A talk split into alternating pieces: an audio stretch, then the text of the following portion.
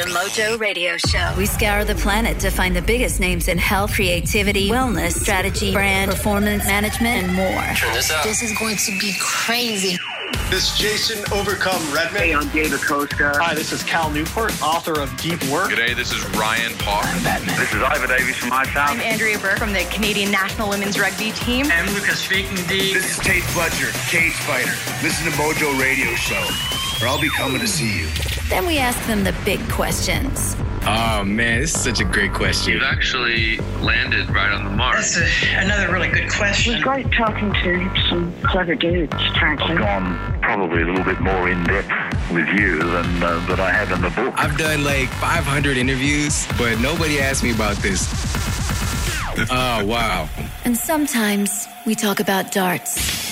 There we go. Can I tell you, Dina, Gary's favourite sport is darts. How athletic is that? I think it's uh, interesting that it's your favourite, but I won't be judgmental. yeah. Look, it's the only sport that I know of where a prerequisite is a pint of beer and a cigarette. Come on, let's be honest. The Mojo Radio Show. We don't take ourselves too seriously. So you try throwing half a dozen darts in a row and just see how you go, uh, my friend. Okay. But we hope you will. Welcome. I to the Mojo Radio Show.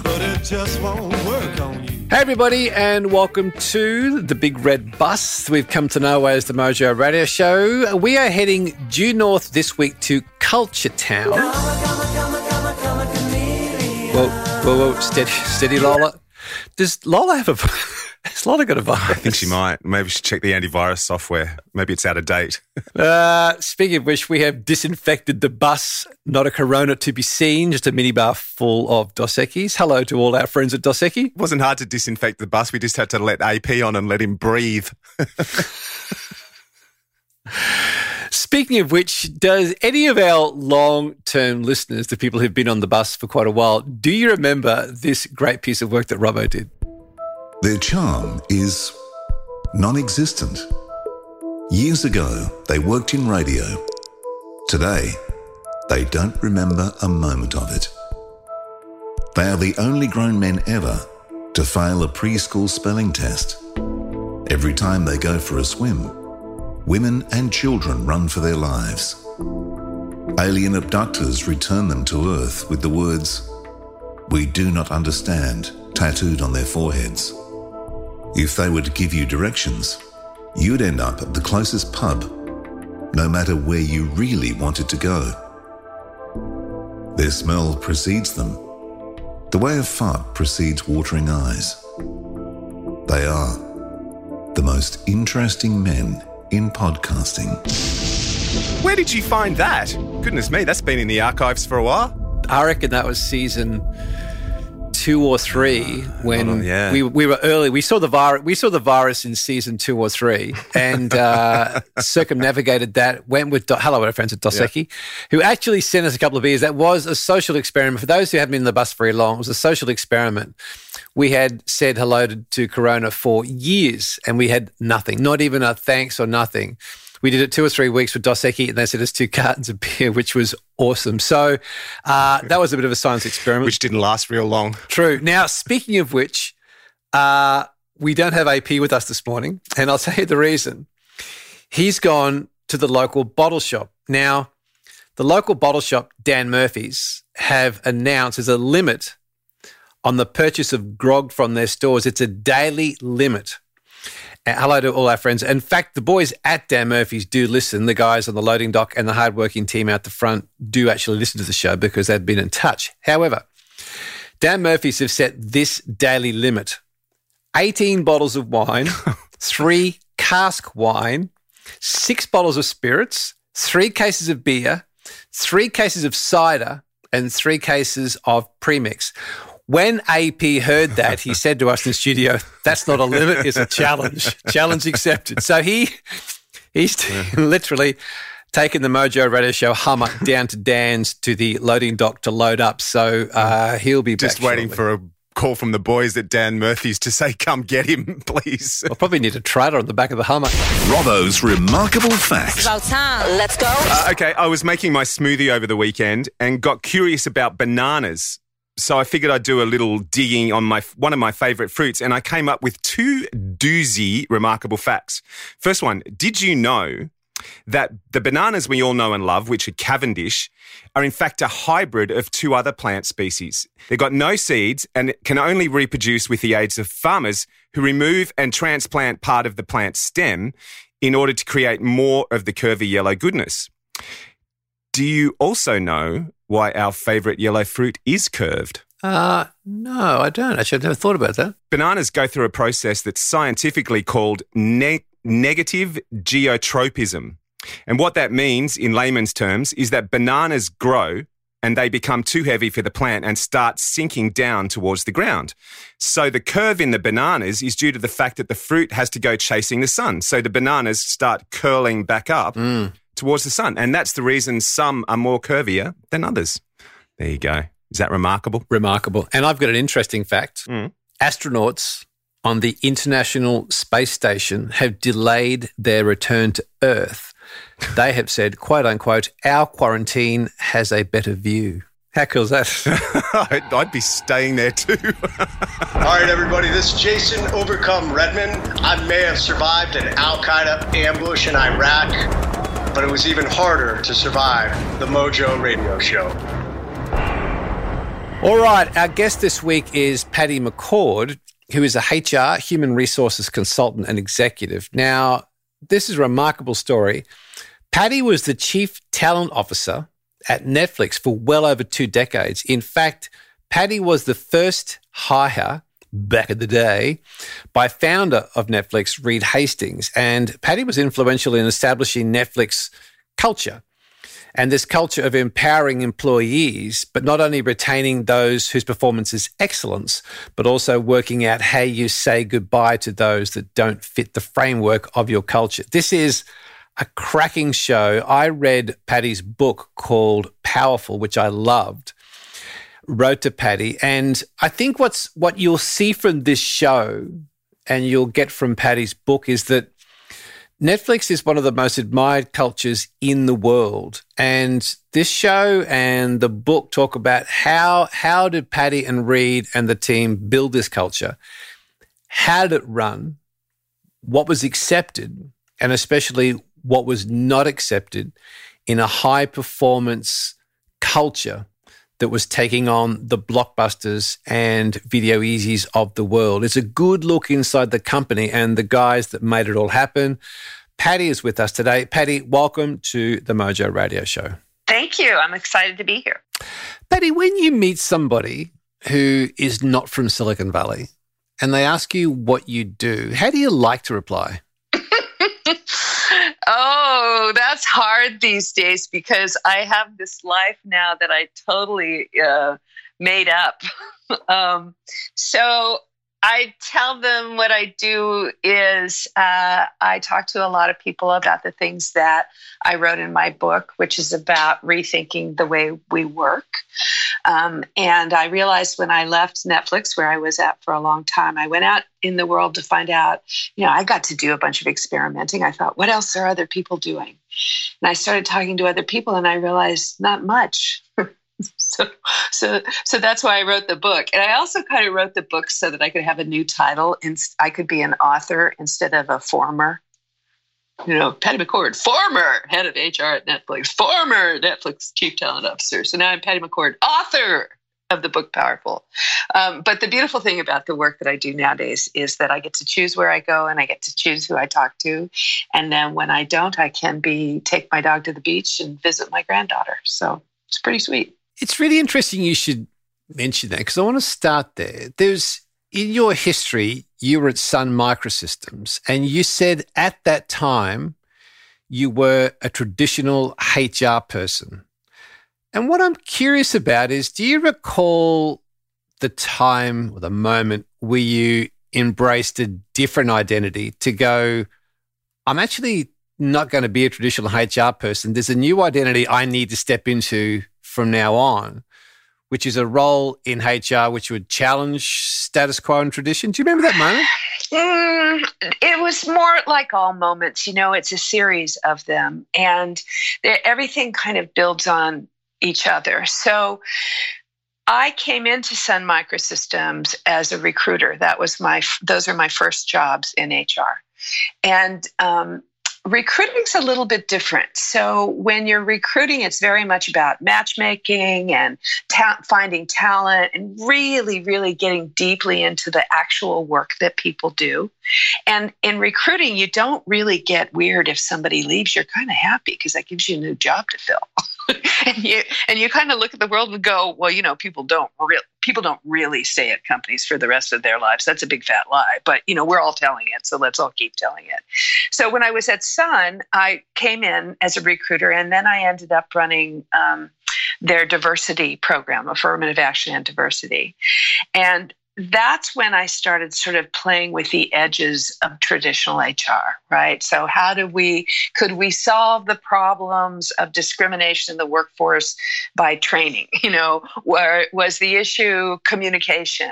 And it was through that work that I actually started looking at corporate culture. And I looked at it from a very anthropological viewpoint, right? If I'm in charge of seeing that the people in the organization have equal opportunity to pass or fail, then I have to look at what's really driving people's behavior. So that gave me sort of a lift into the huh, culture is a thing. And then um, when I took the next couple of jobs after Sun, I very, very much wanted to be what in America they call an HR generalist. And that was, you know, the person who was a partner to the business but upheld all the rules. And I think that once I really started doing that job of a traditional HR person, I really sucked at it. I had a boss one time that said to me, she said, This is true story. I come in on my one on one. She says, Patty, you know, you have a lot of ideas. And I want you to know that we've had them all and they don't work. So we would like you to really just kind of stop having them. True, true story. and I thought, oh, maybe I've picked the wrong field because we're not supposed to have any new ideas. And so I really didn't get a chance to actualize it until Netflix. And that's partly because Reed Hastings, who's the CEO of Netflix, and I had tried both of us having very traditional roles at the company we worked at before Netflix. So Netflix was very much um, an opportunity and an invitation to me to do things differently. Is is part of the the journey for you, Patty, in this is the work you did with engineers? Because I've heard you say that engineers look at things and they're not just after incremental thinking or tinkering. They're actually looking for a new way to approach things. They get excited by that. Did that, did being amongst these people, these engineers, did that impact in a way how you approached your role to take on almost an engineer's mindset? A thousand percent. Absolutely. I absolutely would not have this perspective if I wasn't surrounded by them. And I actually have taken it further now when I start talking about things to other people. I say, you know, if we looked at uh, the things that we do, the disciplines and processes around managing people as a product, right? Not as a service, then would we look at it differently? So, for example, when I look at uh, the annual performance review, okay, what is that product? What does it do? What's the purpose of it? right? What what difference does it make in the world of work? Is it is it a feedback mechanism? Because that's what we say it is, right? It's a way to to analyze your performance and give you feedback so that you'd be a better performer, right? That's the purpose of the annual performance review. But then if you use an engineer brain and you step back and go, really, I'm going to devise a system to improve performance that I only use once a year. I mean, that doesn't make any sense. I mean, it just doesn't make any sense, right? So, whoa, whoa, whoa, whoa, no, no, no. It's it's it's a compensation mechanism. Okay, well, compensation is actually market based. It really is, right? You're worth what somebody else will pay you. That's kind of how it is. And so, is that a system to be done once a year? Maybe. Does it have anything to do with feedback? Mm, it's a loose connection, but it's not a, it's a corollary, but it's not a direct connection.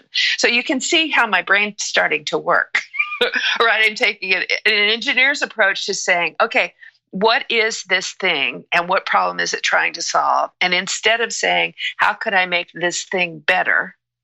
I go all the way back and say, huh, if I started over, would I still do this? Right. And that's just the the way that people who invent things think. I mean, that's what I learned from them. You, you never start with like, I could just tweak it and make it a, a little bit less painful. Be, you know, something like that. Like if I tweak it, it'll be less painful instead of saying, why don't we have no pain at all?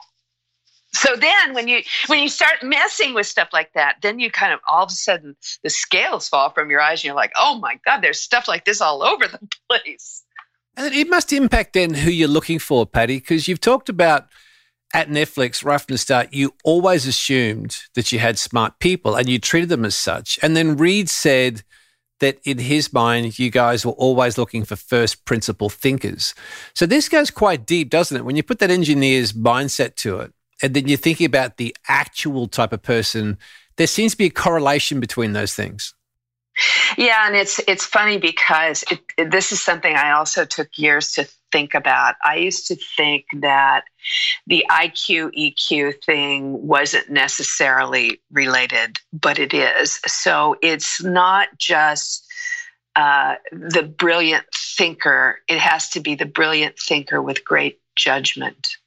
And you know, in the beginning of the Netflix culture deck, we wrote down, you know, all these behaviors that we um, we look for in our colleagues. And I would say over time, the one that trumps everything is judgment. Right? Are you going to make the right call? You know without asking permission without you know are you going to get enough input to make a good decision a wise decision based on as much information as you can and you know and take responsibility for making a decision moving forward? And then if it's the wrong decision you also want to be able to take responsibility for learning from that right? So that that judgment thing it's connected to maturity it's connected to intelligence but it's about that constant you know, willing to reassess how could you do it better? What did you learn from this? What's a new opportunity? How do we think about it fresh? And that's that's sort of what we would look for. Patty, that is drop the remote gold. Robbo, that is absolute judge. I've never heard anybody talk about that before. I've never heard anybody talk about that as a value or something to look for because, man, it seems so obvious when you say it to have a people, a yeah, bunch of people. Are, it's so listen, good. I, it is. I, it's gold. I, I was doing this conference with a big HR team, and it was in one of those um, video conference centers where there were, you know, a dozen a dozen screens on the giant wall, and each screen had people from different offices around the world, and there were probably 100 people in each office.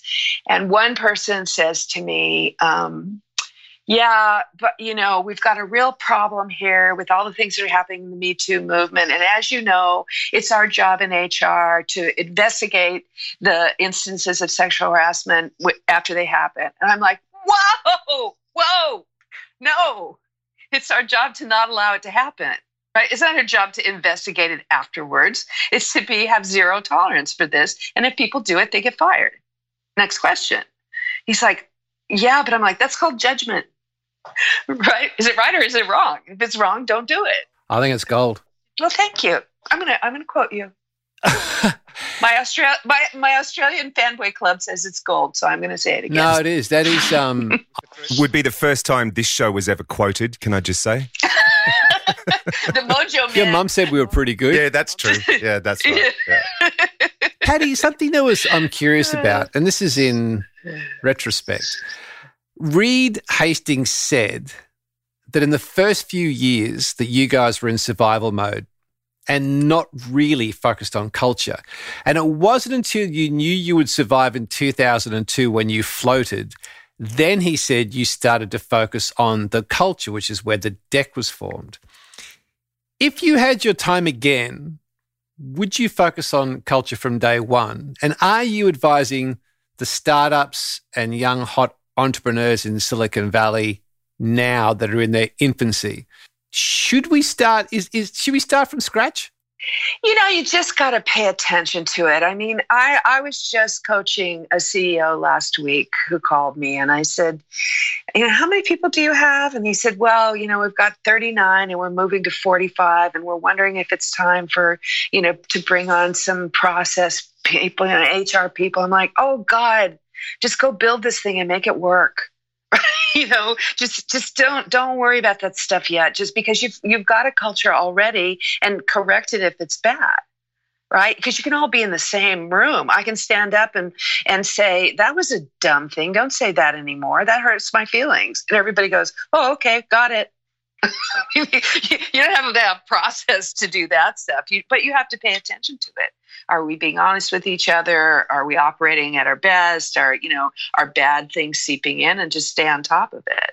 But you know at netflix we wrote the first chapter of the culture deck which is the behaviors that we value in each other very early on. And we rewrote that six times. The thing that we did very early on at Netflix that I do recommend people do is spend some time, you know, with your leadership team a couple of times a year and writing it down helps a lot. Here's who we want to be. Right. And then I and I often advise them, I'm like, just pick one or two things. You don't have to write the entire so the Netflix culture deck took us 10 years to write. Years right? There's chapters in there like high performance that probably took me four years to make a reality, right? If I'm going to have a company full of high performing teams, I better have a damn good recruiting team because I got to find a lot of great talent. And oh, by the way, I got to be able to figure out a way to say goodbye if it doesn't work out that's not horrible and painful. And I got to figure out how the feedback me- mechanism is going to happen more often so that I don't have to wait till the end of the year when we do the performance review to, to, to realize that we've got half the people on the wrong team. Right. So uh, all the, all the, all the internal stuff has to be examined when you look at culture. So, so another example was I was with the startup CEO, and I said, "Wow, that's um, a lot of ping pong tables you got here." No, it was pool tables. I had three pool tables, and I he goes, "Yeah, you know, I'm I'm really good. I'm a big fan of it, and I like to hire people who are good at pool." I'm like, "That's interesting since you're developing software. Um, and I said, So if you had your perfect company, what would it look like? And he said, Well, you know, I'm an engineer and I'd want it to be efficient.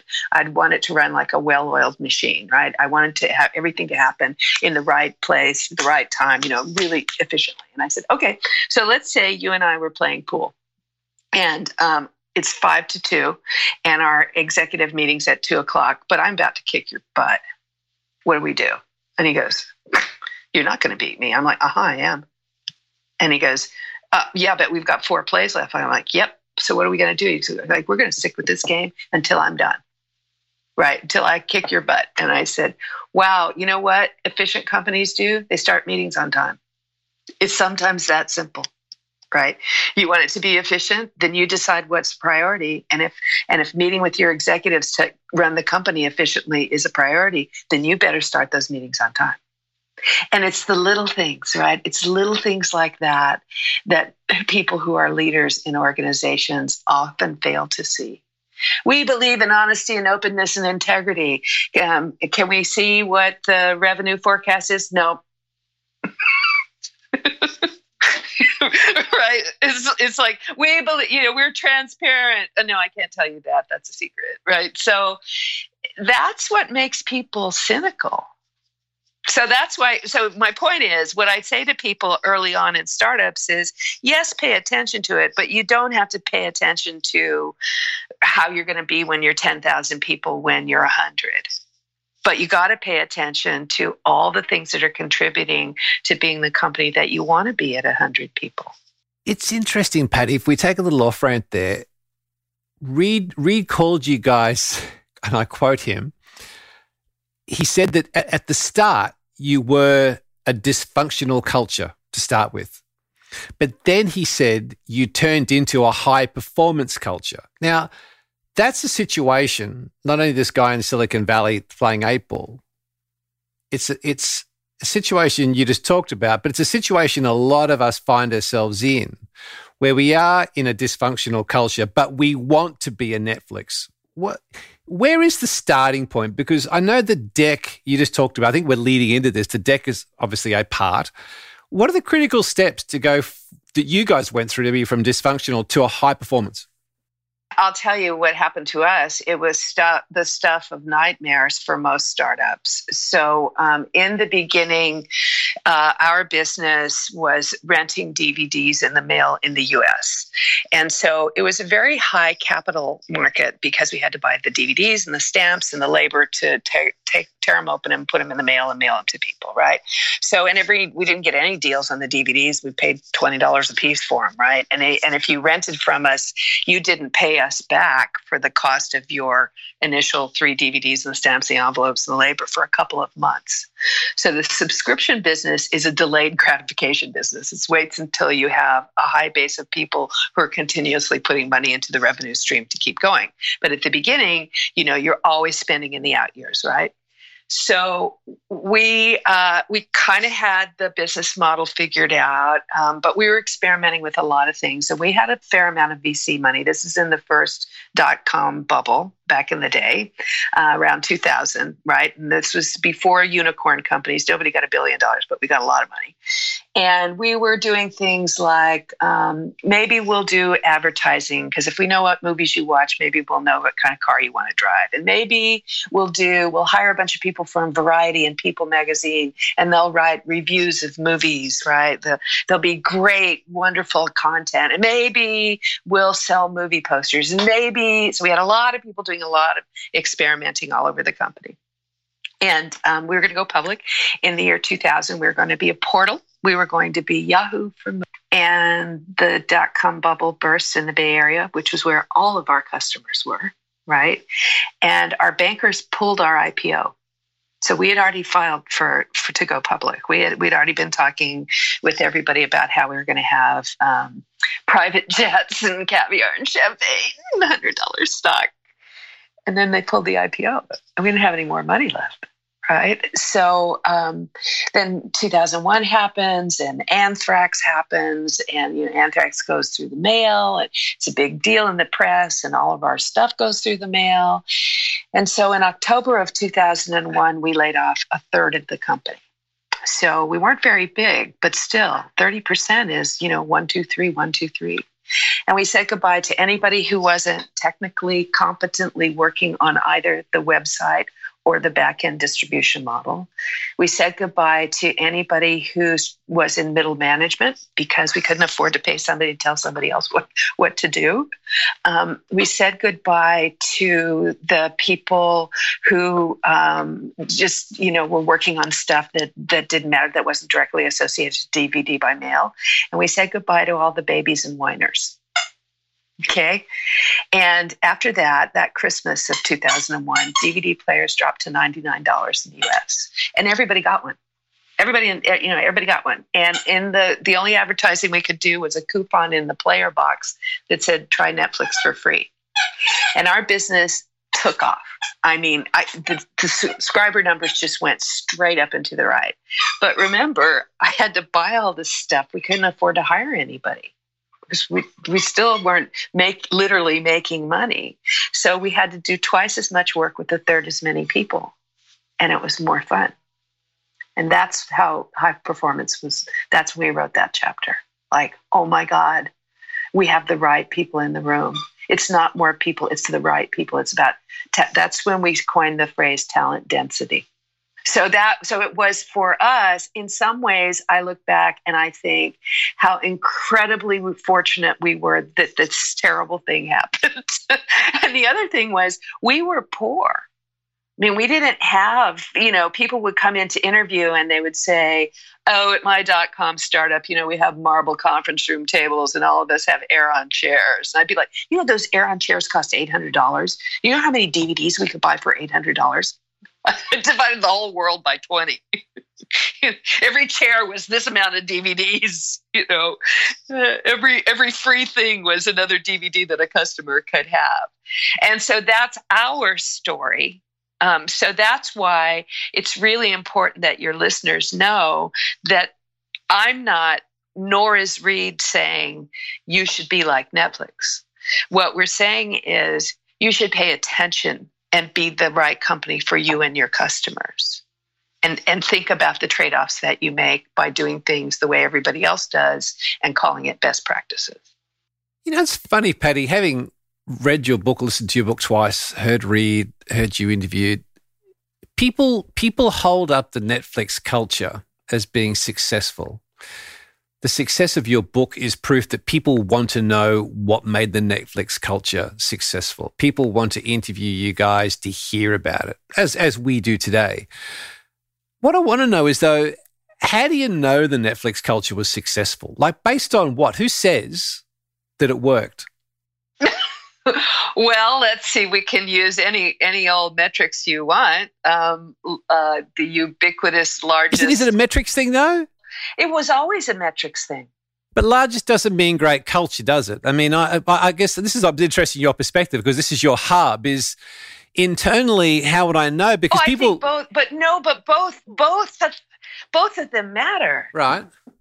Right. I mean, I think that people. I do not think make making people happy at work makes better product. I do not believe there's a correlation there. I do think that when people make great product, it makes them mm. happier. If you talk to, so for example, um, I'm I'm talking to a group of HR people probably a couple of years ago in the middle of the unicorn madness in San Francisco, and this person I'm talking to, her job is uh, employee happiness, right? And I'm like, what do you do? Well, we make sure we have really good beer, you know, craft beer. And, you know, I make sure that we uh, you know, change the t shirts and we have really good product in the bathroom. And I'm like, why? And she says, well, because if we don't, then somebody else is going to have better beer and better t shirts, and our best people are going to walk out of the door and work for them. I'm like, listen, if somebody's leaving you for beer, then you say, this is crazy. So I, I said, let me give you an assignment. I want you to find five people in this organization that everybody looks up to, that people who revere. They have they have heroic status. They may not have the title, but everybody knows they're the good ones. And ask them to tell you about a time at work where they felt like they the day that they felt like they accomplished the most, the day they were most proud of at work. And every single person is going to tell you a story about something that was hard right? Because when you go home and you spontaneously tell your pet, you know, or your spouse, it was a great day at work today, it's usually, comma, we did it. We accomplished it. We did something. That's why metrics matter, right? It's it mat- it doesn't matter if everybody's gloriously happy and nobody's getting anything done. It doesn't matter if you're, you know, have the world's happiest beer infused failed startup. It matters if you make a difference to to the customer. You know, when I look at Netflix, and, and I will always forever think of this as my company, what I'm most proud of now is that even in its infancy, in the very early days, we thought, you know, wouldn't it be cool one day if everybody in the world could hear the great stories of everybody else in the world? like what if because we all knew because we did a lot of you know international films and a lot of because back in the day that's the stuff that we could get that great stories come from all over the world. And that for me is one of the things I'm most proud of now. Netflix is the, you know, a global streaming entity that's creating fabulous stories for everybody in the world. That's success to me. And then you throw on the stock price the, yeah, and yeah. the subscriber counts. And I think it's pretty yeah, obvious, right? Was there a specific stated mission, Patty, that you all bought into from the early days that today still is the mission? And was it promoted as much inwardly as it was outwardly? Like, how, how did you guys approach mission or purpose or whatever the term? Well, you know, it, it's it's going to seem a little cold and numerically driven, but there's another underlayer to it. So, for years and years, what we strove for was membership numbers, right? How many subscribers did we have to? And, you know, I remember the day we had a million subscribers, I couldn't believe it. But there's a there's a nuance to it in that subscribers are different than customers. Subscribers come back right? They keep doing something. And so, in order to create a business where you wouldn't just give it up, it had to be something that had to continuously delight you and continuously get better. And so that was, and the fact that we were creating something that literally everybody could use meant that everybody in the company could have an opinion or an idea that mattered because we were all users. you know, I'd spent my whole life in Silicon Valley going, well, you know, I'm not a software engineer, but, and now software engineers would be like, yeah, that's right, you are not. you know, but when I was at Netflix, I could go, okay, I'm a normal person. You're not. So, so my idea actually has a lot of merit here because I am not an engineer and I am normal. So there's something about creating a you know something that everybody around you uses that gives you that pride and that determination. So you know when I left, Reed was like, uh, "What we want world domination," and now I told him, "I'm like, are, are you going to Mars? I mean, what now that you've got this?" What do you do? So, so was there? Do you recall a stated mission? Oh, uh, let's see. It, it, changed over time. Yeah, the first one was um, movies that you love. Always, always give you movies that you love, and then I forget was we had a bunch of taglines, but we didn't spend a lot of honestly, we didn't spend a lot of time on that mission, vision, values stuff because it just seemed, for one thing, I, I personally just had done it my whole career. And I'm like, you know, I'm not really sure that this activity has ever netted anything that matters. Right, these es- these esoteric value statement. I mean, like I want to be sure that if I go to literally anybody in the company and say, "What are the top five things we're working on this year?" I hear the same five things Right. I don't want to. I don't want everybody to be able to quote the mission. I want them to be able to say, you know, nail Latin America, get the service in the cloud, you know, make streaming start on start. you know, it takes five years to to actually press play and have it play because the technology, you know, we used to buffer. Right. You forget how complicated this is now that it looks so easy. right? Now you think i mean i started at netflix before we had touch technology. And you you got to know reed hastings exceptionally well because you were together in the trenches the good the bad the ugly for so many years. What's his superpower?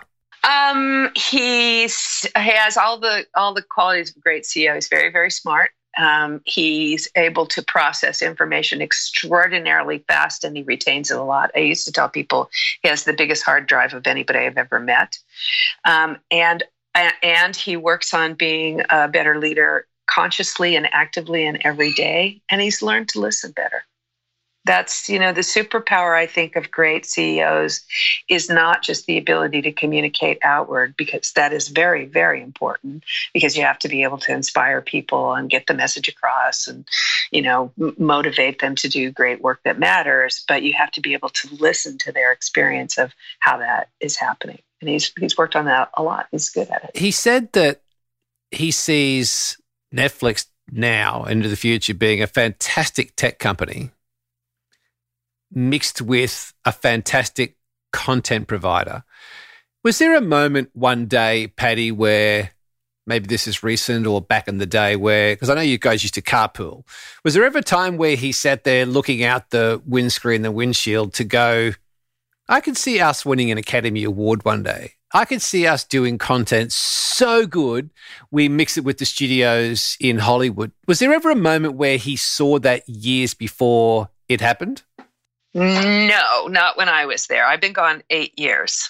Uh, so when I was there, we were still struggling with it, the a lot of the technical aspects. So I left Netflix right at the release of House of Cards, the first Netflix original series, and that was the biggest gamble we had ever taken on a piece of content. It was absolutely terrifying the amount of money we spent on that. We didn't know, and we weren't a studio, and and at the time I left, the debate was not so much as could we win an Academy Award someday. It was, you know, we know a lot about people's taste in filmed entertainment.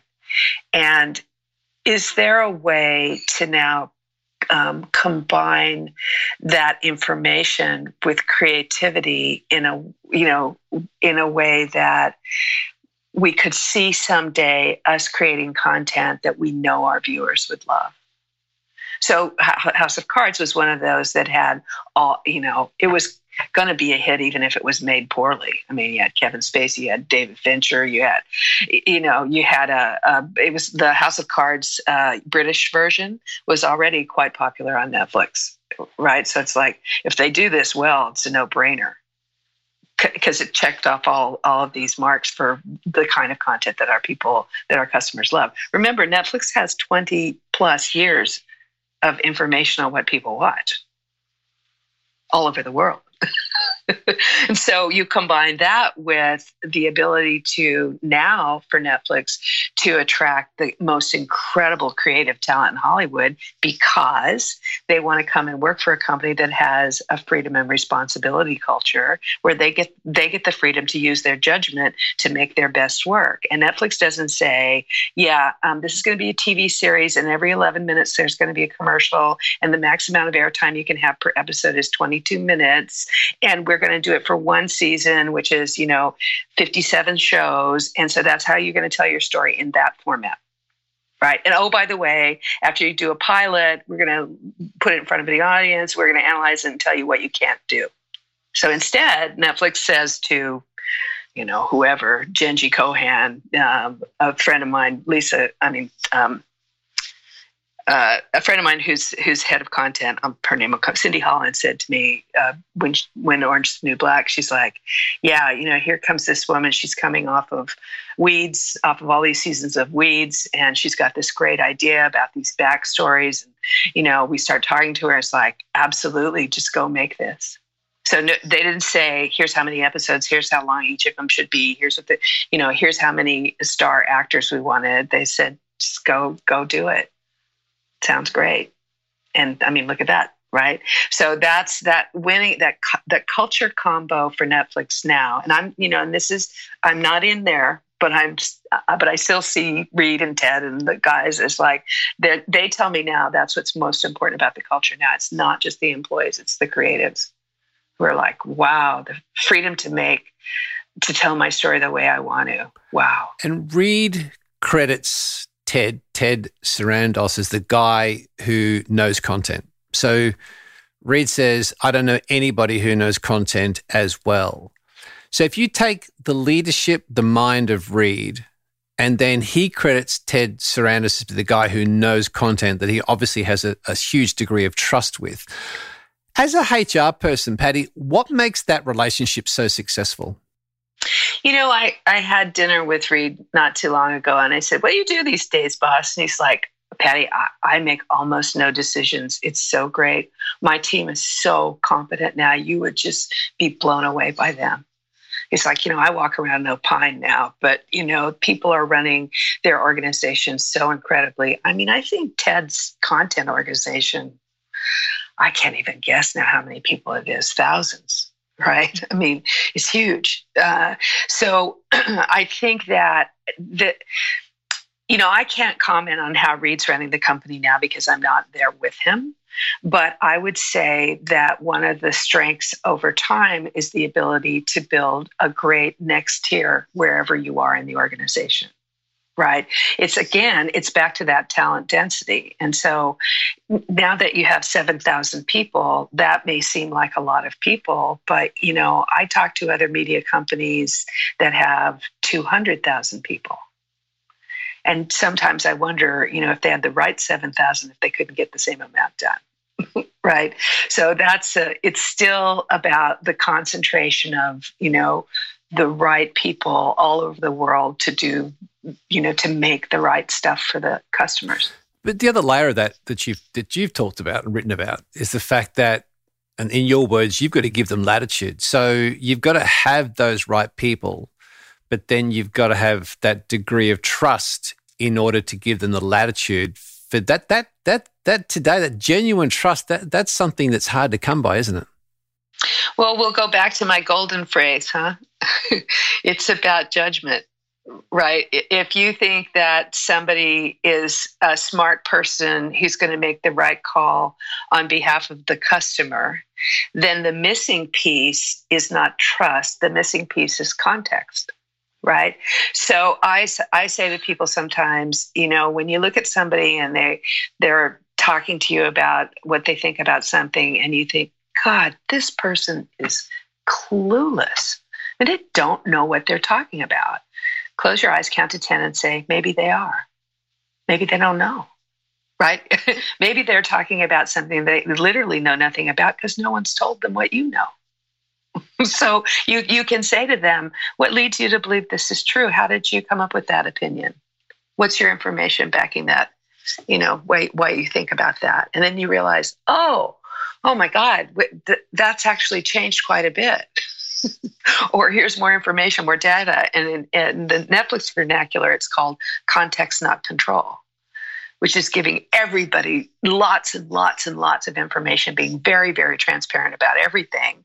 So that if you want to, you know, that you know you're going to have to make decisions. So you do a lot of homework to make sure you understand the, you know, the consequences of the decisions that you're making. And that's another deep um, variant to the culture that doesn't get talked about much, which is, you know, the freedom and responsibility part. Most people focus on the freedom. But the truth is, the trust part comes from responsibility. If you say you're going to, I have to believe that you will. I have to, you have to prove it to me over and over again. And that if you say you will and you can't, aren't able to, then the way you, you develop trust with me and the way I think you have good judgment is when you come and say, I was wrong. I'm not going to be able to make it. Here's what happened right? Here's new information I have that I didn't have then. So you create those systems not by doing, you know, uh, free falling ropes courses with your teammates. you create them by doing what you said you're going to. Radical honesty is something which is obviously talked about a lot in the book, and it's something that's part of your message to people. But something I heard you say, which I thought was really different to, to the context you'd normally hear this in, is you said, it's not just about speaking radical honesty, it's about hearing it. And that's the bit that I think I observe it comes unstuck because I'm happy to give it. Yeah. But I'm not happy to hear it. yeah, yeah, yeah. The other thing that I think is kind of funny uh, over the last couple of years is how we have to use the uh, modifier radical. Like, why is it radical to just be honest? right? I mean, we could skip the radical part and just call it honesty. And, it, and if it was just honesty, then maybe we could hear it better. Right? It's so radical. Oh my God. It's like, you know, I mean, I, the examples I use are, are not like knock you on your feet. Like, you know, I'd really like you to stop doing that. It irritates me and makes me crazy. And you say, okay, not that radical. Do you know, it's interesting, Patty, hearing you talk about all this. We had a guest on the on the show end of season six, two guys, Matt Best, who's a former Marine, and his partner Evan Hafer, who's a Green Beret, who run a very successful coffee company in America called Black Rifle Coffee Company. And these guys are extraordinary. The business they've built now and the rapid growth they're going through, but they're so down to earth They've got a dream of employing 10,000 Army vets. They're true to a mission. They like having military guys around because they set a mission, they execute. And they talk about radical candor. And then the conversation we're having now that I hear talk about is radical honesty. The word radical is there. Let's say it's candor versus honesty. And in, in thinking about you, the work you do and the terminology, do you think there's any difference between candor and honesty? Oh, I don't know. I don't think it's really worth picking it apart. you know, I think it's just about truth, like just living in your truth. You know, it's interesting because I have a bunch of fans that are like Navy SEALs and Marines, and you know, it's it. And I I'll say to these military guys, I'm like, why me? Aren't you like in this most hierarchical, disciplined organization in the world, right? And they'll say yeah, but the discipline is our training, but our situations are all spontaneous. Right. And so it's about having the the structure to work together as a team to face, you know, unforeseen situations and consequences. Right. With, with discipline and resolve. I think it's, it's so interesting and there's a camaraderie i think um, for people for, in the military that makes a difference right and it's it's um, it's not family it's that you're coming together to do something important. And, and you know it. So yeah i, I like that's uh, that's a good story. It's really i've heard you talk about that and i just get you to expand a bit because it's something you've talked about. I've also heard reed talk about it. Is what was important to you was it wasn't family it was a team. And i've got to say i sat on a board and they were always were a family. Yet they would do just awful things behind the scenes. They would do awful things to people.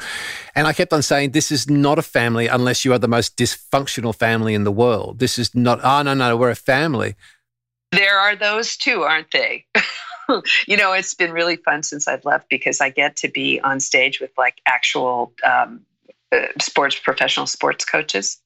And I was in the audience of this, I think it was a diversity and inclusion conference, DNI, which makes me crazy. I'm like, it's like linens and things. Why do we have to call it that? Okay, so I'm in the audience, and the guy is up on stage who's the coach of the San Jose Spurs. It's a, a very popular, um, respected basketball team in the US, and uh, San Antonio Spurs from Texas. And somebody in the audience says, I have a question.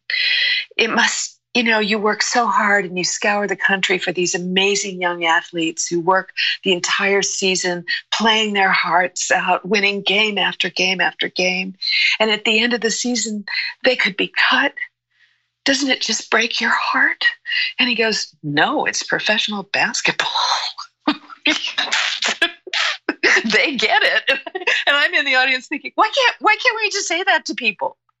Right? How come we can say it to a 24 year old basketball player, but we can't say it to a 45 year old, you know, manager? Right? I mean, we could just say, you know, we hired you to do this thing and you've done a great job and now you're done. And we don't need you to do that thing anymore. So let's figure out a place where you can go do something like it somewhere that's really going to matter to them.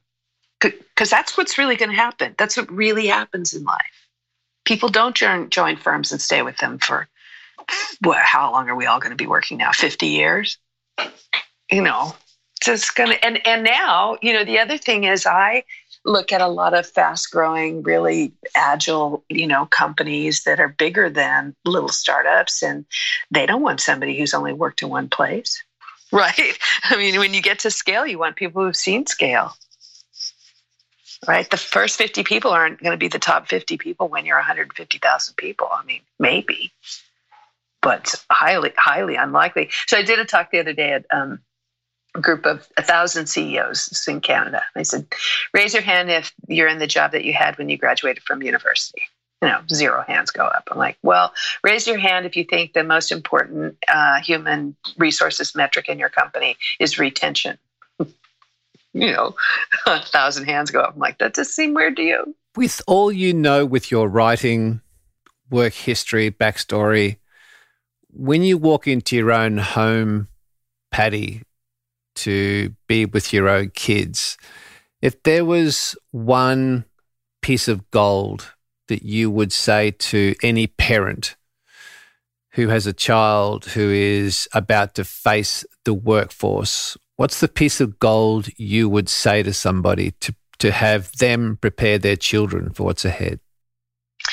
To know that at the beginning, um, everybody wants everything and they want it now. This is why I always ha- had a hard time with the whole millennial moniker. I'm like, oh, come on, they're not. They just have cell phones. We were, you were a millennial, I was a millennial. What did you want? Everything. When do you want it now? And I would say to encourage them that every experience is part of learning about what it is that you love to do. So, my algorithm for success is, is what you love to do that you're extraordinarily good at doing, something this company needs someone to be great at. One more time. Is what you love to do that you're extraordinarily good at doing, something we need someone to be great at. And that takes time to find out sometimes you think you want to do something, you think you'll be great at it, and you do it, and you realize you don't like it very much, right? And so I would say my piece of wisdom is to make sure that people understand all of the experiences as you start out in your career matter, even the icky ones, because now you know what you don't want. Gold, more gold, Patty. I mean, I've learned a lot about being being being a great boss from working for bad ones. Santa Cruz Gold. Uh, couple of things before I let you go. I'm very conscious of your time. Something, this is something I heard Reed talk about. I want your perspective on. And I think it's a situation that many, many leaders find themselves in today. He talked about when you guys were at Pure Software and through acquisition, he said in his words, two companies were slapped together. And I, I just want your perspective from a people viewpoint. Can you, can you bring two companies together to form a culture? If it's doable, what do you do? Yeah, it's really hard. It, it's really hard, and it's um, almost never a merger. It's always an acquisition. Uh, you know, we I threw those words around, you know, uh, interchangeably back in the day when we were doing those things, and it wasn't true. there's an acquirer and there's an acquiree, and I think that I think it's very difficult unless it's absolutely clear what the synergies and complementary functions are. And then I think it's absolutely critical to take the redundant parts and figure them out fast. Because the, you always have redundancies, right? They've got a finance department, you got a finance department. They got a the, sales force, you got a sales force, right? And and the making the decisions about what the new company is going to be almost always takes longer than people are ready for. I, you know, it's it's a tough it's it's a tough situation. I've never been in one that went easy. Um, and when I coach other companies, I'm like, you know, get ready. Again, because it is the both companies coming together will create a new company, and it will be different than either one of them. So that's why you got to be clear about what you're going to, what you what you hope to be as the one company. But you know, it's tough. As as a recruiter, I'm interested in your opinion on something that Gary's just touched on. Because when Gary and I both worked in in radio together, we worked for a company who was highly creative and highly successful with their radio business, and we were taken over by a company who was highly successful, mm-hmm. not necessarily as creative, mm-hmm. but certainly they had the science of radio down pat. They mm-hmm. understood surveys and all that sort of stuff. My observation after the takeover was that the creativity was basically knocked out of the, the, network Gary and I worked for, which was to the detriment of the station and, and the network in general. Mm-hmm. The question I have for you as a recruiter would be if you're in that situation where you are merging two companies who have the same product but different approaches do you do you need then to look at the upper management and go, okay, these guys are good at this, these guys are good at that. They're not necessarily going to work to the merged entity. Do we need a change of upper management, middle management, lower management, whatever your opinion may be?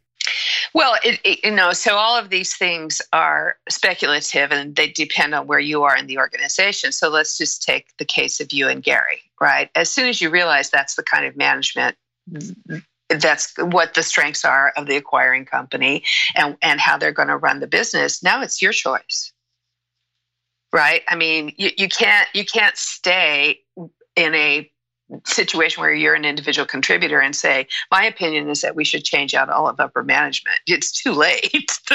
You know you you know so now it's your now you need to be clear about what's the right thing for your career. You know, the business is going to make the decisions the business is going to make, and it may or may not work out. I mean, I see it all the time all the time, all the time, all the time. Be, you know, especially where you know the bank needs to is going to acquire the uh, the fintech startup because they're they do mobile and they need mobile, and then they you know then they torture them and they all leave and wonder why they can't retain people.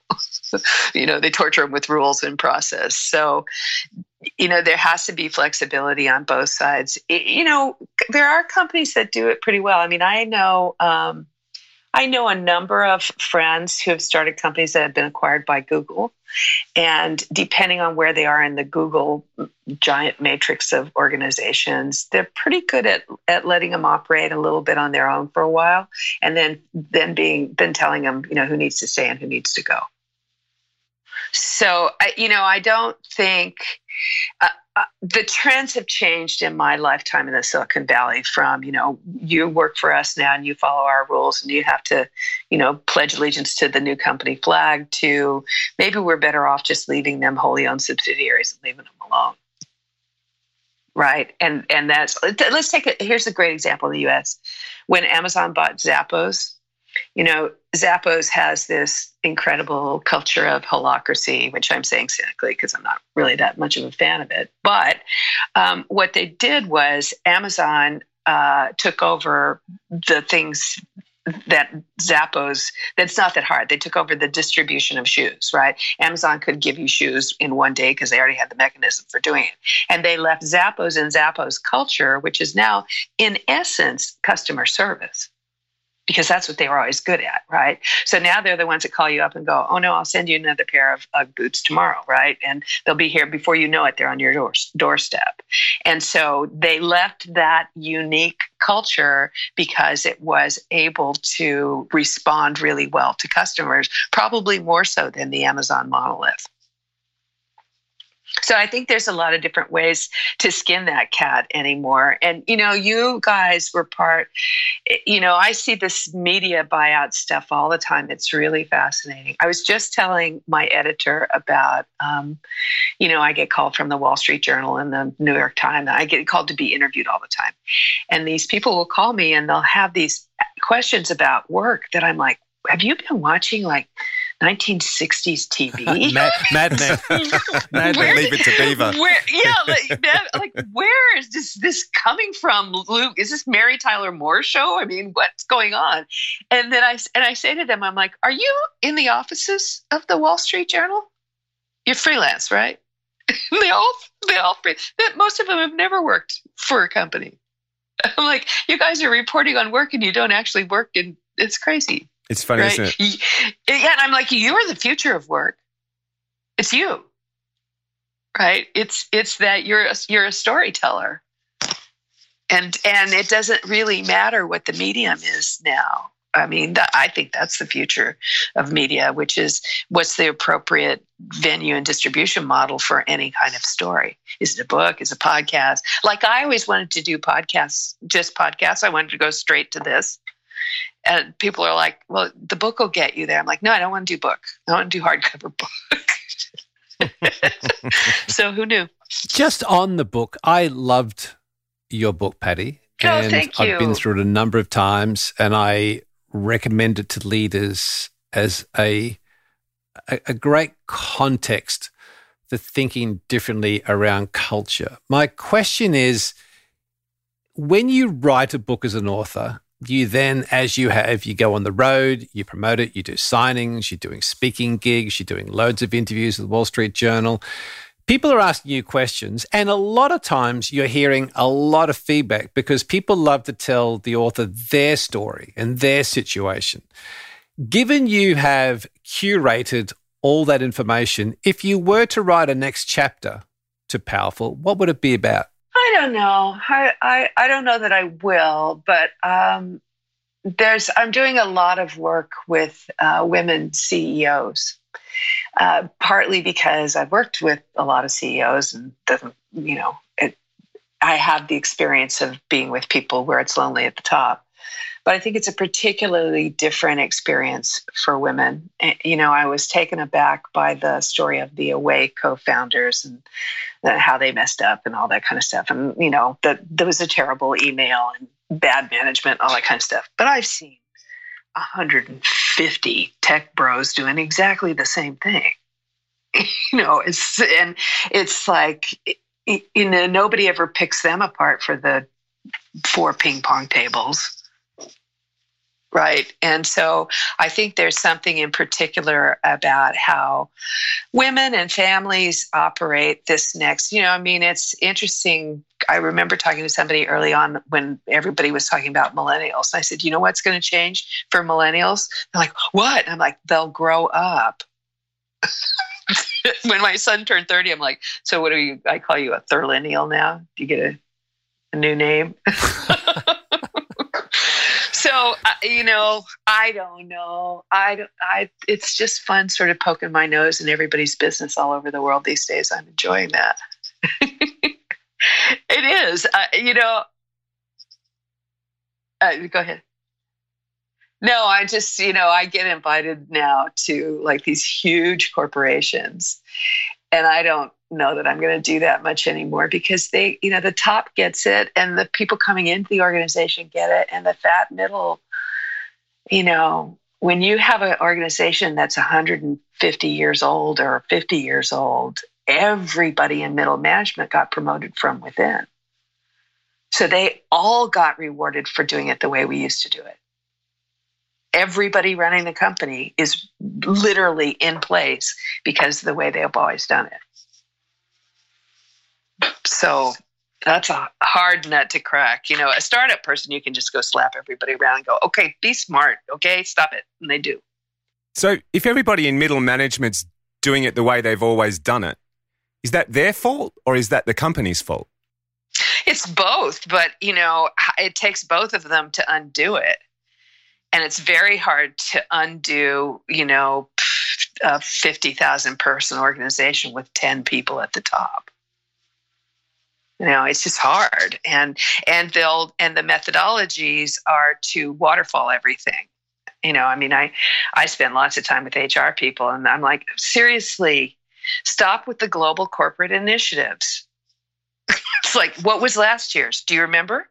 No nobody does no and the year before that nope zero right the theme du jour right just to pick a couple of parts of the organization and let them experiment you know, this giant, you know, it doesn't have to have a t shirt to make a difference. Yeah. Gary, take a note. Cancel the Mojo Show Global Global Initiative for this year, will you? Please? The t-shirts. the t-shirts. Or, or, yeah, the, the, and tell your mom she doesn't get. One. That's right. Sorry, mom, you're out. That's right. We're doing a t-shirt that says "Context, not control." That's that. That's that. that that'll be a t-shirt by Friday. Let me tell you. Well, this is this is the boardroom meeting for this week. You Yeah, see, pretty is much. because I want to do I want to do tea towels. I, I think tea towels are better than t-shirts. I do too. That's cute. Tea towels are so 2019.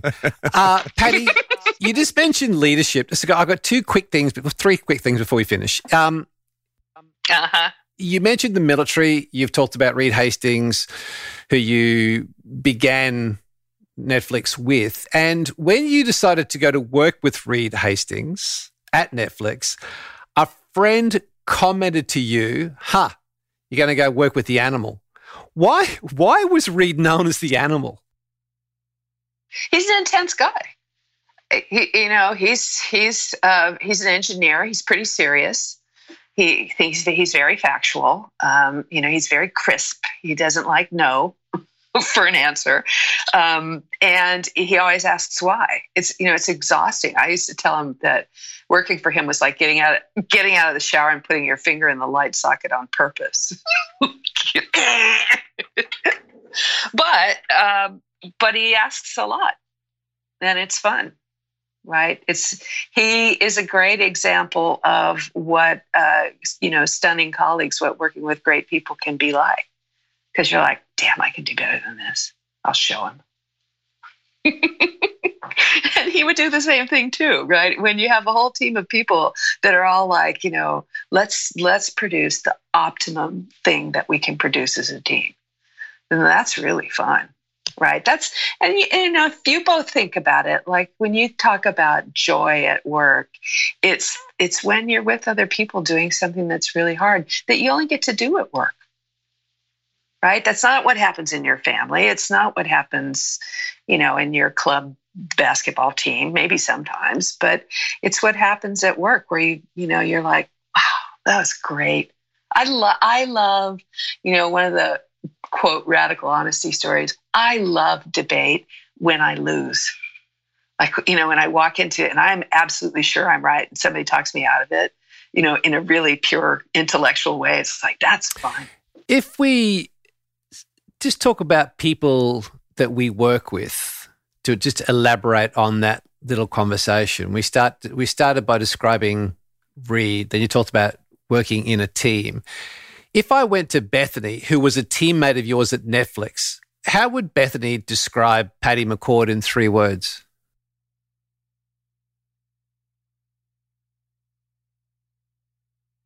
um, pushes me hard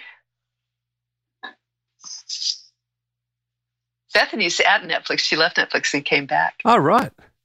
She's a vice. Yeah, she's a vice president there. I saw her not too long ago. She's amazing. Yeah, and and uh, what was she telling me? She's like, I got all these. I I got so many new things I want to try. I can't wait. she left to do another company and she couldn't do them, and so she knew back at Netflix she could experiment again. But I, th- you know, I I left. I'm I was I'm not a very hands-on manager. I give people a lot of room um, and expect a lot. I think it's in expectations. I mean, I think that's a part of leadership that we don't get a we don't shine a light on enough. You know, I I say sometimes, you know, if you expect mediocrity, that's exactly what you're going to get. But if you expect excellence, you'd be surprised what you get, even from mediocre people. Yeah, I mean, I, and I can't tell you, you know, I I meet with CEOs and they're like, well, you know, my HR people can't do it. My my head of HR wouldn't do these things you're talking about because she's not smart enough. And I said, does this person report to you? I what are you doing with somebody on your direct staff that you don't think is smart? What? what? like, and that's you know, how do I get my HR person to do, you know act differently? I'm like, expect more from them tell them to stop speaking hr speak and start speaking the you know the words of the business. Expect them to read the p&l expect them to know where revenue comes from. You know lift the bar. And people will and people will do it. You know people always want to like do that thing that's a little bit out of reach. We've got a great friend of ours. I, I love podcasting because you get to make transatlantic contacts and friendships with different podcasters and people like yourself. And one of the guys that we've had on the show a couple of times is Ryan Munsey, who runs a very good podcast called The Better Human Project. And Ryan said, whatever he reads a book, he's always thinking to himself, what's the author trying to say? With the book Powerful, what is Patty McCord trying to say? That you can do it too, right? I wanted to have not the voice of um, either academia or somebody opining about uh, ways people could work together better. I wanted to be able to say, look, I here's how I did it. I mean, I I sometimes describe my book as the hitchhiker's guide to the Netflix culture deck. because, you know, when I went out to consult, people would just throw that that deck on the you know print it out and put it in front of me and go we want to do that. And i would say yeah okay well it took 10 years to write that so you know. So you want to know how to do that. Right? And so what i wanted to do was say here here's how we did this how we went about it. Here's how we think about it. Here's what i learned as i went through. And the underlying message is and if i can do it you can too. Patty i as i said i recommend the book often I think for any leader who has a team or as, aspires to build a team, it's a great read. I listened to the audiobook, which I thoroughly enjoyed. Uh, where where do people go to find out more about you, your work, what you're doing, your speaking jobs over there? Where's the hub for all Patty's work? My website, pattymccord.com.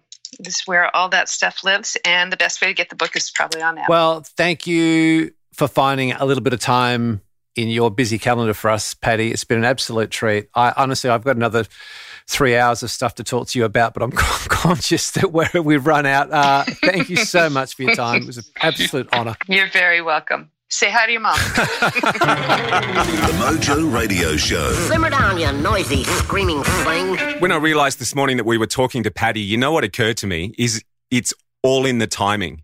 Can you imagine if this virus thing that's happening now happened back in the day when they were in the warehouse packing VHS tapes or DVDs into envelopes and sending them off to people? Can you imagine how busy they'd be now with all these people at home going, oh, we'll just get a Netflix? Can you imagine if this virus happened during a California wildfire or the wildfires in Australia? Imagine what would happen oh, if those yeah. two things happened at once. Yeah, you don't think about oh, those things, man. do you? I think about it in the weekend. The Mojo Radio Show Lockdown. So, folks, a little extra segment is called the lockdown because essentially the studio is locked down. Everyone's working remotely. Many countries of the world, we're being forced into isolation. And This is just something I found really curious. Here are some examples of companies who have made use of their time. Scandinavian Airlines have fast tracked training to help their staff turn into healthcare workers so they can then support the Swedish healthcare system. Bauer, who make hockey equipment, are now making medical shields for hospital workers. SpaceX, a very high profile company, and we kind of know what they do, are making hand sanitizer to donate to hospitals and other businesses. Chinese battery and automaker BYD is now the world's number one face mask producer. Oh, wow. Louis Vuitton is making not fragrance in their factories, but making hand sanitizer. Shane Warne's gin distillery 708 is not making gin right now, it's making hand sanitizer. GM have cordoned off their factory space to make ventilators for hospitals. Zara, you know your way around a good Zara. Well, their factories and logistics teams are taking materials and making stuff for healthcare workers and patients. There's a company in Italy who are producing medical supplies, which is fabrics, because they are typically a fashion designer. They're making medical supplies. Hanes, famous sporting goods company around the world, they are making scrubs. So well, you missed one. Did you see in 10 days, the Dyson company created and built a ventilator for hospitals to use, and their plan is to mm. build 15,000 of them and distribute them in the UK and around the world. In 10 days, they designed and mm. built one. How crazy is that? I mean, you got to rate Dyson. I mean, they are in just 10 days, and I guarantee he got what was common in ventilators, mm-hmm. and I guarantee he said, we can do better. And he then has to make it happen under deadline. So it wasn't just the idea and making a prototype, but then you've got to apply all the same thinking to actually making it happen, and then but uh, and then all the same thinking to how do we get them out to New York, London, California. So the making part goes right through it. I mean, the other part from Dyson is whatever he makes is going to be amazing and it's going to work better than anything in the world. I mean, you've got to rate that guy. What it made me think about, though, is what can each of us make? Because we can either spend our time making something for someone else, which is all the stuff I just talked about, or you can use this time of isolation to make something for yourself today to improve the you of tomorrow to be better than the you of today, which can in turn inspire your team or your kids, your community. But it's about making. And we often hear about creativity. But I think if you say to people, this time allows you time for creativity, the problem is that when people focus on creativity, their identity says, in a lot of cases, I'm not that creative. I'm not one of them. So people don't. However, if you think about making during this period, then the outcome is you get, get creativity.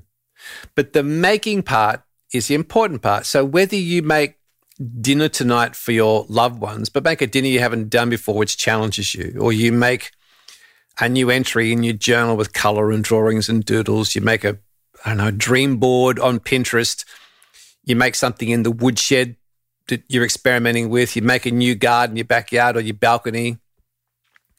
If you're on your computer, make a movie of old photos to send to your parents or your grandparents because you know that they're missing that contact.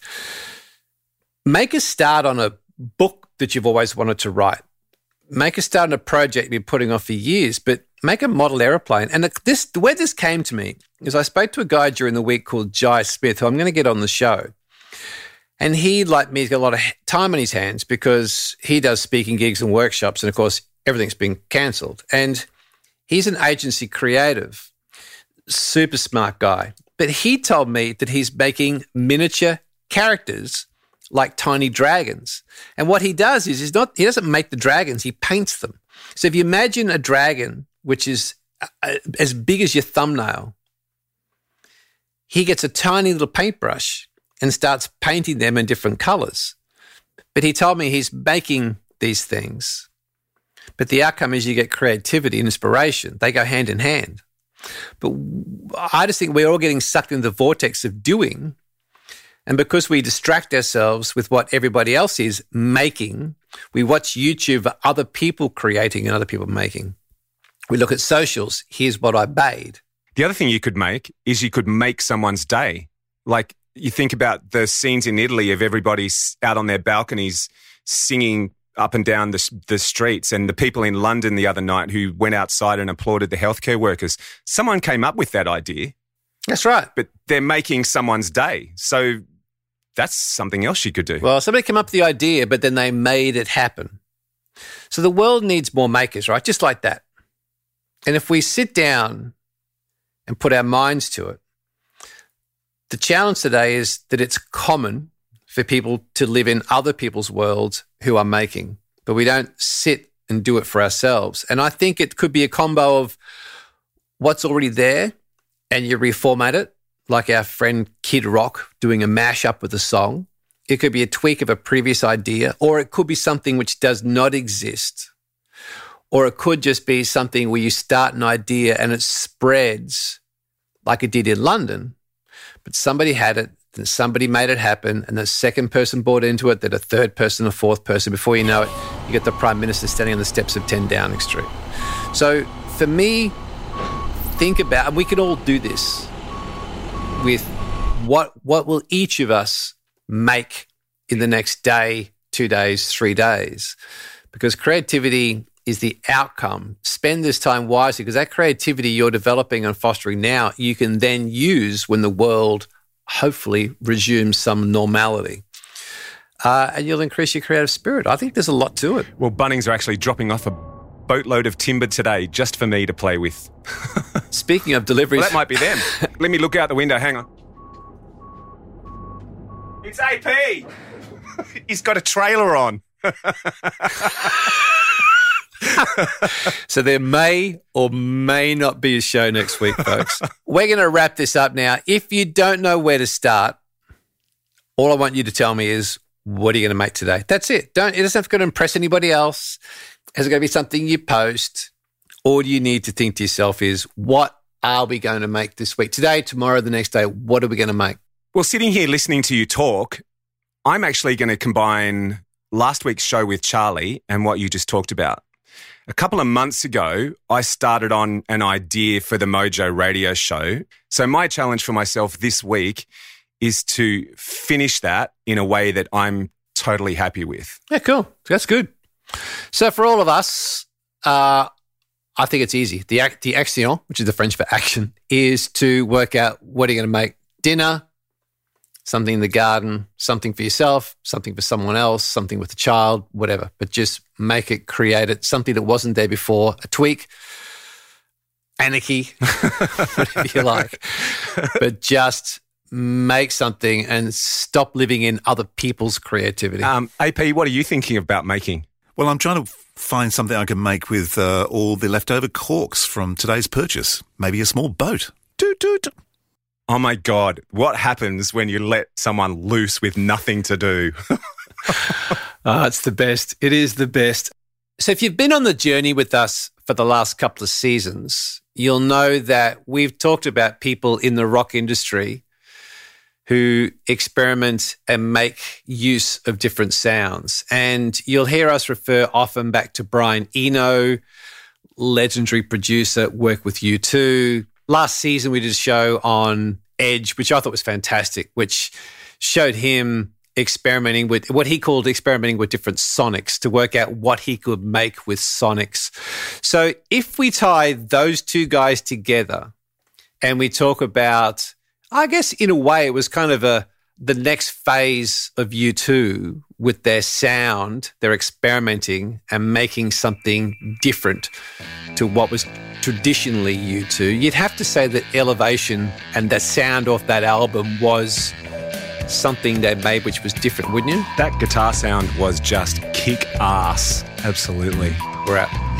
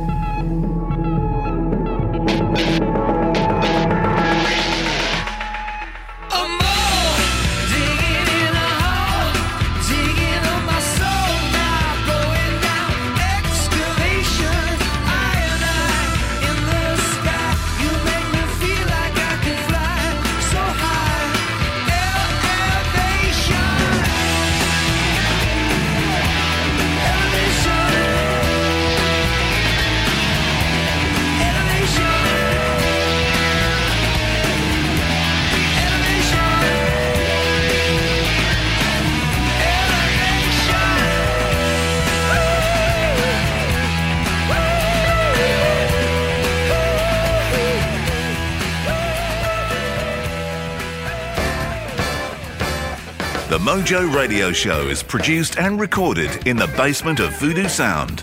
For more tips and tools to get your mojo working, check us out on Facebook at The Mojo Radio Show or online at themojoradioshow.com. To help us get better and give more people the opportunity to touch up their mojo, you can now find us on Patreon. Follow the links on the front page of our website, and for a coffee or two a month, you'll get regular bonus material and a copy of Explosive Hits 19, the best of the Mojo Radio Show. In the meantime, to polish your next audio production, check out voodoosound.com.au. For more about Gary, see GaryBurtwhistle.com. And to book me, go to andrewpeters.com.